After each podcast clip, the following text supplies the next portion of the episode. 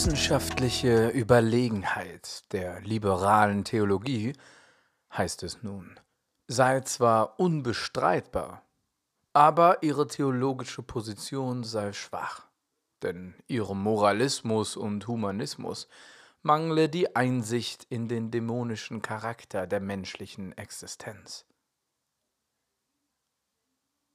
Mit diesem Zitat von ja, Dr. Faustus ähm, von Thomas Mann ein herzliches Moin und willkommen zu einer weiteren Folge von Botenstoff, eurem Podcast für die alltägliche Evangelisation. Ich bin Jakob, Trainee in der Paulusgemeinde und ich muss mich an dieser Stelle erst einmal ähm, erklären bzw. um Entschuldigung bitten, denn diese Folge ist jetzt schon die, ich glaube, zweite Woche zu spät. Heute müsste eigentlich Folge 13 des Katechismus kommen. Wir sind aber erst bei Folge 11. Ähm, genau, vor zwei Wochen habe ich keine Folge hochgeladen, letzte Woche auch nicht und heute kommt dann nun die von vor zwei Wochen. Das tut mir leid, ähm, aus persönlichen Gründen ging das in den letzten Wochen leider nicht, aber ich versuche das jetzt in dieser Woche alles nachzuholen, damit wir ab nächsten Dienstag wieder on track sind. In dieser Folge geht es also um die elfte Frage und Antwort des New City Katechismus. Und die lautet wie folgt. Was fordert Gott im sechsten, siebten und achten Gebot? Und die Antwort? Sechstens, dass wir unserem Nächsten kein Leid zufügen oder ihn hassen, noch ihm feindlich gesinnt sind, sondern geduldig und friedlich und selbst unseren Feinden mit Liebe begegnen. Siebtens, dass wir uns von sexueller Unmoral fernhalten und unser Leben rein und treu führen, sei es in der Ehe oder als Alleinstehende. Dass wir alle unreinen Taten, Blicke Worte, Gedanken und Begierden, die uns dazu verleiten könnten, meiden. Achtens, dass wir uns nicht ohne Erlaubnis aneignen, was jemand anderem gehört, noch irgendetwas Gutes zurückhalten, das jemandem helfen kann. Yes, wir sind immer noch mitten in äh, den Geboten drin und heute direkt wieder drei auf einmal und gar nicht so äh, leichte Gebote, aber gut, welches Gebot ist schon leicht, ne? Nun zum, äh, zum, zum theologischen Hintergrund. Mit Jesus, also ich könnte jetzt natürlich noch viel mehr in Richtung Altes Testament gehen, aber wir haben uns ja schon ein wenig damit beschäftigt, warum Gebote überhaupt, wozu Gesetze unter anderem auch hilfreich sind. Und will an dieser Stelle deswegen direkt wieder ähm, mit Jesus starten und mit Jesus Perspektive. Denn der setzt ja den ganzen zehn Geboten noch ein on top drauf. Zeigt quasi, okay, Leute, hier ging es nicht um ein ähm, Gebot an sich und nur dieses Gebot, sondern da stand immer etwas dahinter, was eigentlich noch viel größer ist. Ähm, wozu vielleicht sie damals noch nicht in der Lage waren, zu weit war, zu missverständlich, I don't know. Ähm, aber mit Jesus war klar, okay, Mord äh, ist jetzt nichts ähm, was irgendwie nur in der, in der Tat selbst zum Ausdruck kommt, sondern das Nicht-Töten bezieht sich eigentlich auch auf viel frühere Stadien, die dem Mord gerne vorausgehen. Und das sind ähm, Bitterkeit, Hass und andere emotionale Reaktionen auf bestimmte Menschen oder Menschen allgemein im Herzen eines Menschen, die ihn dazu verleiten, ähm, etwas Böses tun zu wollen, also eine Lust verspüren. Ähm, und diese böse Lust, die ist eigentlich schon verurteilenswürdig, wie, wie die Tat am Ende selber so. Also was Jesus zu verstehen geben will, ist, wir müssen nicht erst die Tat ausüben, wir müssen nur diesen bösartigen Gelüsten, äh, diesen bösartigen Gedanken Raum geben und ihnen nachgehen. Ähm, dann sind wir schon auf dem falschen Weg, Weg unterwegs. Dann schlägt unser Herz schon nicht mehr den Herzschlag Gottes, sondern eben unseren eigenen selbstsüchtigen, sündigen. Herzschlag, also diesen Herzschlag, wie er nicht sein sollte. Das gleiche gilt dann halt nicht nur für Mord, sondern auch für, ähm, ja, ich sag mal, für ähm, Diebstahl. Ähm, ja, geizig zu sein heißt schon nicht nur, wenn du ähm, ja, geizig zu sein heißt, du bist materialistisch, heißt, du bist überhaupt nicht wirklich großzügig. Ähm, so, also man kann das ganze Konzept, was ich gerade schon angerissen habe, auch mit Luthers Worten beschreiben, wenn man sagt, dass alles, was negativ ausgedrückt wird in den Geboten, gleichzeitig eine positive Implikation in sich trägt. Also wenn da steht, sei nicht geizig oder stehl nicht, heißt es andersrum, sei großzügig und gib gerne.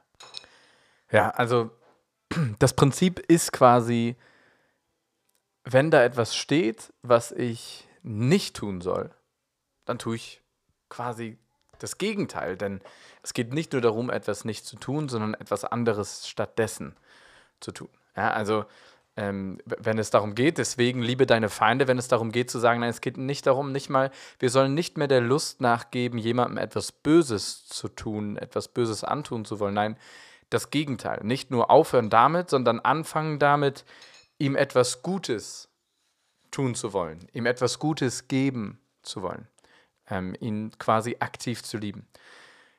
Was ja, ne? Am Ende eben nichts anderes ist, als ihm un, unbedingt selbstlos ähm, etwas Gutes zu tun, ihm dienen zu wollen. Lirum Larum. Wir als Christen haben quasi die Verantwortung, ne, mit, mit Luthers Gedanken, auf Gebote, auf diese zehn Gebote zu reagieren. So, das heißt, gehorsam Gott gegenüber zu sein, bedeutet seine Gerechtigkeit auszuüben, das aktiv auszuleben, was er sich für uns schon immer gewünscht hat, wie, leben, wie es sein sollte. Eben leben im Reich Gottes. Das heißt, ganz aktiv dadurch, dass wir eben mit Hilfe dieser Richtlinien, dieser Gebote, dieser Grenzen menschlichen Verhaltens, dass wir die wahrnehmen und sagen, okay, Gott, Gott, das ist, wie wir sein sollten, das ist, wie wir uns verhalten sollen, das ist, wie Leben aussehen soll, dann wollen wir uns danach ausrichten. So, wenn du sagst, sei nicht geizig, ähm, stiehl nicht, okay, das heißt, ich gebe, ich bin großzügig. Genau, Jesus hat quasi sehr deutlich gemacht, dass es noch einen weiteren Punkt dahinter gibt, der klar macht, oh, hier geht es um viel mehr. Genau. Das will ich jetzt aber gar nicht zu sehr ausweiten, sondern mich vielmehr direkt auf die Fragen, Thesen und Anwendungsmöglichkeiten konzentrieren, um die, um die es in diesen Folgen ja eigentlich gehen soll.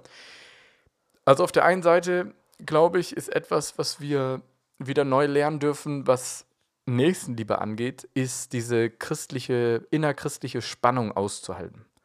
So, es gibt innerhalb des Christentums verschiedene Glaubensrichtungen. Ja, es gibt seit vielen, vielen hundert Jahren immer wieder neu Theologen und Menschen, Christen und Denker, die bestimmte Dinge gesagt, geglaubt und getan haben. Und manche haben dann gesagt, ah ja, krass, das, das stimmt, was der sagt. Dem, dem glaube ich, was er sagt. Ich will das auch so machen. Ich will das, ich sehe das auch so. Ich, ich denke, er hat recht. Und sind ihm dann quasi in Anführungsstrichen nachgefolgt. Was dann dazu geführt hat, dass umso mehr Leute Theologie betrieben haben, umso mehr Denkrichtungen entstanden sind, umso öfter kamen dann auch Konflikte, weil der eine etwas betont hat, was der andere nicht betont hat und manche halt überbetont und unterbetont haben, sodass ähm, Richtungen, kirchliche Richtungen und Abspaltungen entstanden sind, die halt gesagt haben, nee, uns ist wichtiger, dass ähm, beispielsweise der Heilige Geist deutlich mehr Raum gewinnt und auf der ganz extremen Seite, in Anführungsstrichen, sind dann sehr extreme Charismatiker rausgekommen, Pfingstler, äh, Menschen, die gesagt haben, der Heilige Geist braucht ganz, ganz, ganz viel Raum bei uns in der christlichen Gemeinde. Und andere, wir würden sie als eher konservativere Gemeinden bezeichnen, haben das, ich sag mal in Anführungsstrichen, gedeckelt. So. Und ähm, ich glaube, wir müssen uns ganz neu wieder darauf ausrichten, zu verstehen, dass vieles seine Berechtigung hat, dass wir alle Potenzial haben, uns zu irren und eigentlich niemand so alles verstanden hat. Gott ja eben auch Gott ist und man ihn gar nicht vollständig begreifen kann mit unserem begrenzten Verstand. Und deswegen erstens um der Liebe und um des Friedens willen andere stehen lassen darf. Ähm, denn ich sage mal, die einzige Verantwortung, die wir tatsächlich haben, ist, wenn wir ähm, Hirten einer Gemeinde sind, uns um die Gemeinde, um die Mitglieder zu kümmern und und zu gucken, dass da alles läuft und dass, wenn da Leute Streit hervorrufen, mit denen umzugehen, klar. Und andererseits vielleicht noch Brüdern und Schwestern im Glauben auf mögliche Irrtümer hinzuweisen. Ähm, genau, aber oft dürfen wir sie auch stehen lassen und einfach, ich sag mal, für sie beten.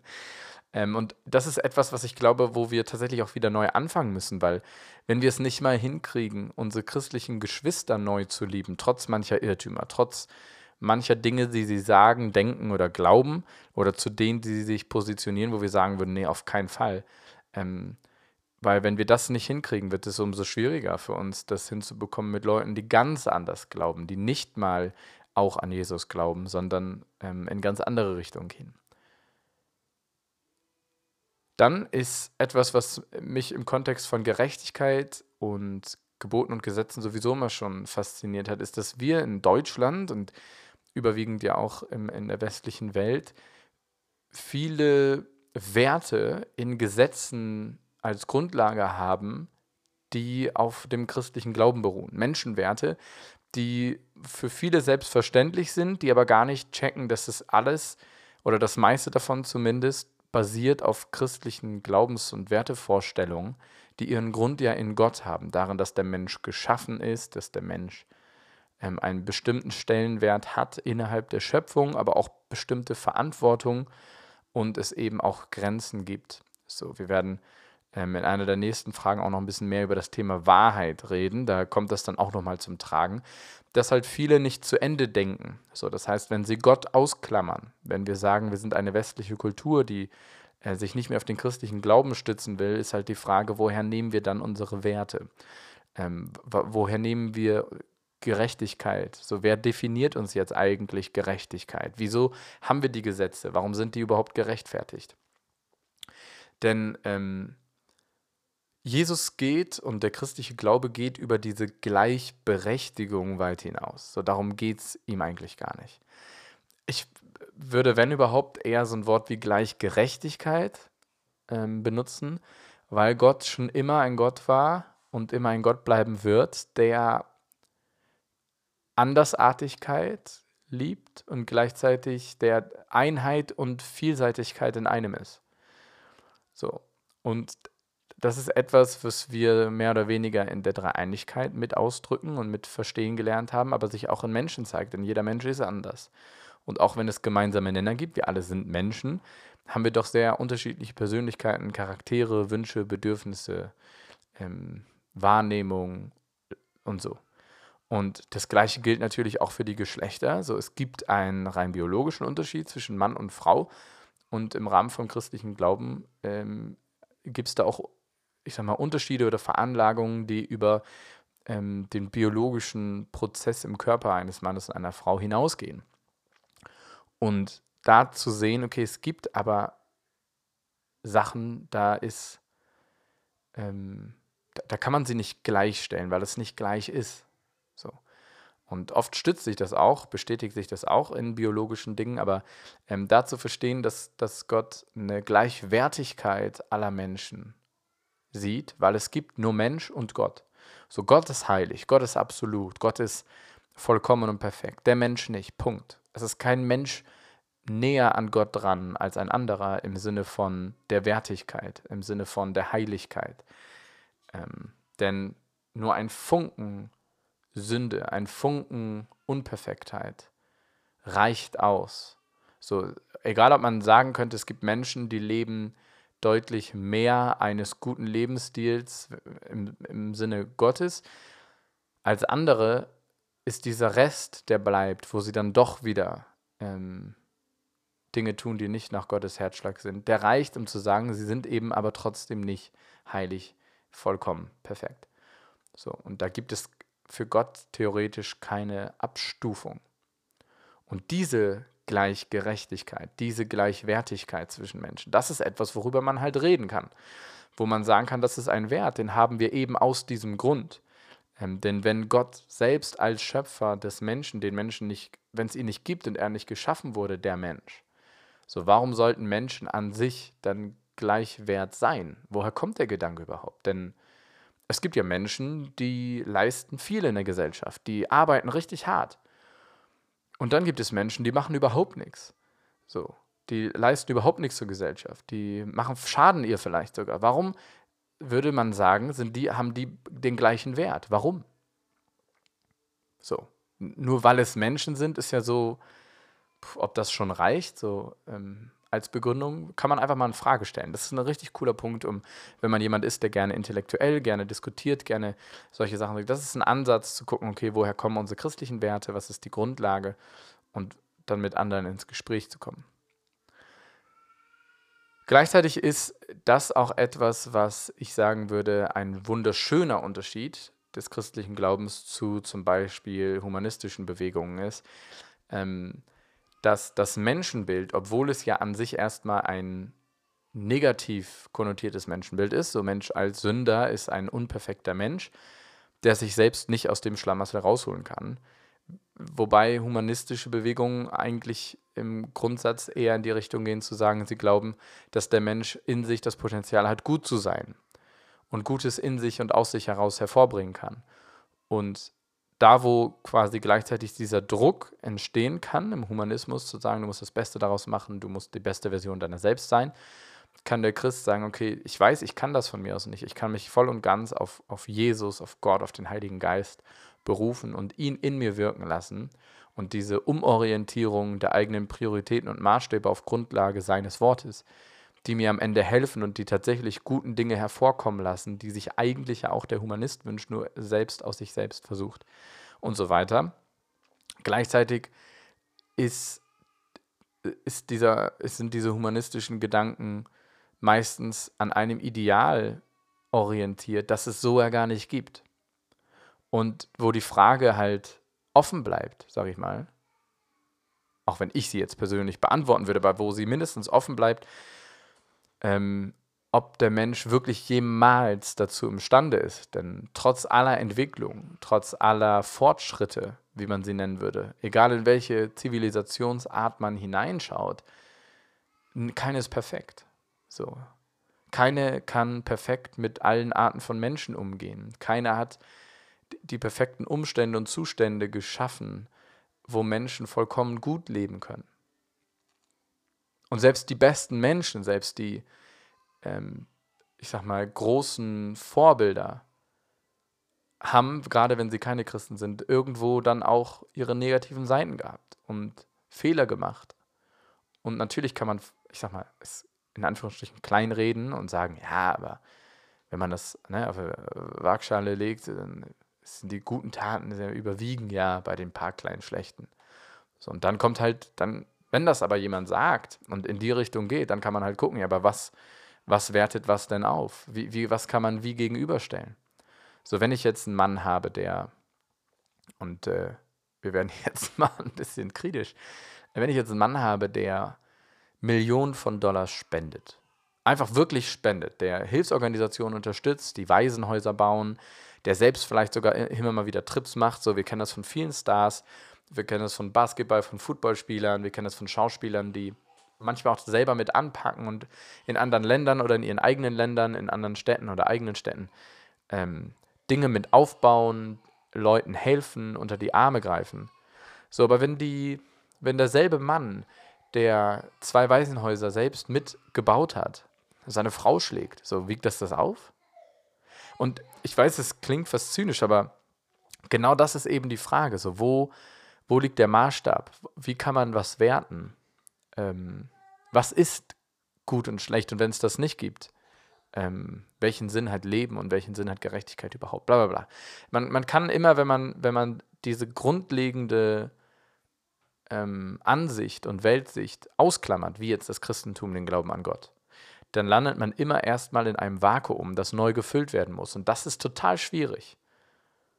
So, und so weit denken halt viele nicht. Und deswegen finde ich, ist das ähm, etwas, was sich lohnt, darüber mal Gedanken zu machen, Leute mitzunehmen in diese Gedanken, zu gucken, ähm, okay, hey, jetzt sagst du, du, woran glaubst du, was heißt das eigentlich? Und mit ihnen zusammen diese Reise in ihre eigenen Glaubensansichten und ihre Weltanschauungen zu machen.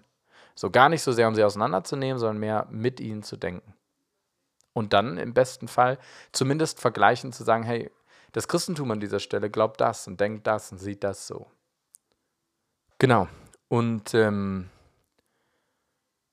das ist so ein bisschen, ich, ich weiß, wir sind vielleicht ein bisschen abgewichen von dem, aber das ist, wo uns die zehn Gebote und auch dann ähm, die Dinge, die Jesus in der Bergpredigt mitgesagt hat und die wir mittlerweile als, als feste Bestandteil des christlichen Glaubens verstehen und kennen, uns helfen, in Gespräche einzusteigen. Denn zum einen haben wir eine jahrtausendlang ausgearbeitete Glaubensrichtung, die in ihren Dingen und Konstrukten auf, auf eine sehr gute Grundlage fußt. Gleichzeitig ein Glauben, der eben nicht von heute auf morgen erfunden wurde und der überheblich glaubt, er habe jetzt das Ein und alles, sondern der ganz liebevoll und demütig ähm, seine Position anerkennt als Mensch in einem, in einem Kosmos, als Mensch auf einer Erde, die er selbst eben nicht geschaffen hat und bis zum Ende gar nicht selbst verstehen kann und die Kontrolle nicht hat und sich deswegen abhängig weiß und sieht gegenüber diesem Schöpfer. Und das ist etwas, was deutlich intelligenter ist und deutlich logischer, als manche glauben und als manche behaupten würden. Und zurückzukommen zu diesen Werten ist, glaube ich, etwas in dieser Zeit, was total helfen kann. Deswegen gehen wir das alles durch aus dem Katechismus. Und da sind gerade natürlich auch diese Gesetze gut, wenn man auch weiß, wie man sie mitnimmt. Und wenn jemand einen auf die zehn Gebote anspricht, weiß, okay, worum ging es hier eigentlich und worum geht es heute? Warum glaube ich heute noch an die Relevanz dieser zehn Gebote? Genau. So viel dazu. Das war ähm, die elfte Folge des Katechismus-Projekts. Natürlich empfehle ich euch weiter. Ich hoffe, ihr hört das als Gruppe, als Hauskreis, ähm, hört das irgendwie zusammen oder jeweils für sich und redet dann über diese Themen, über diese Fragen, über diese Thesen und geht noch ein wenig tiefer. Wenn ihr dazu mehr haben oder wissen wollt, kann ich euch gerne die, ähm, das Hauskreis oder das Gruppenmaterial zuschicken, wo einfach noch ähm, diese Thesen, die ich angesprochen habe und auch erweiternde Fragen drinstehen. Und wenn ihr Bedarf habt, bei dem einen oder anderen Thema tiefer zu bohren, euch etwas interessiert, dann ähm, kann ich euch auch Literatur raussuchen oder schon weiterempfehlen, wenn ich was an der Hand habe. Ladet euch natürlich auch gerne die App des New City Katechismus runter. Da stehen immer noch die ganzen Kommentare, die etwas ausführen, was ich dann nur so anreiße.